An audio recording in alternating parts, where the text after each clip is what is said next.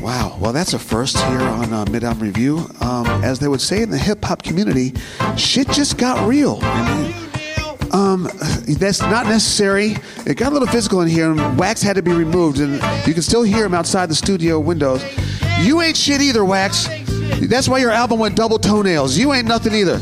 Well, fuck you, Wax. Get out of the building. Why is he still in the fucking building? I told security to get this motherfucker. Hey, dog, don't let the motherfucking smooth jazz fool you, motherfucker. I'll come out there and beat your motherfucking ass.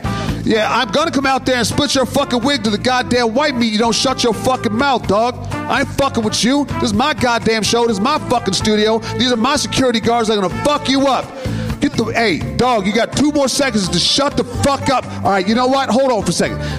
Ladies and gentlemen, I apologize that you have to hear this, um, but I would like to thank you for taking time out to listen to the review of Martin Butler's album, and we will see you next time. Thank you for listening.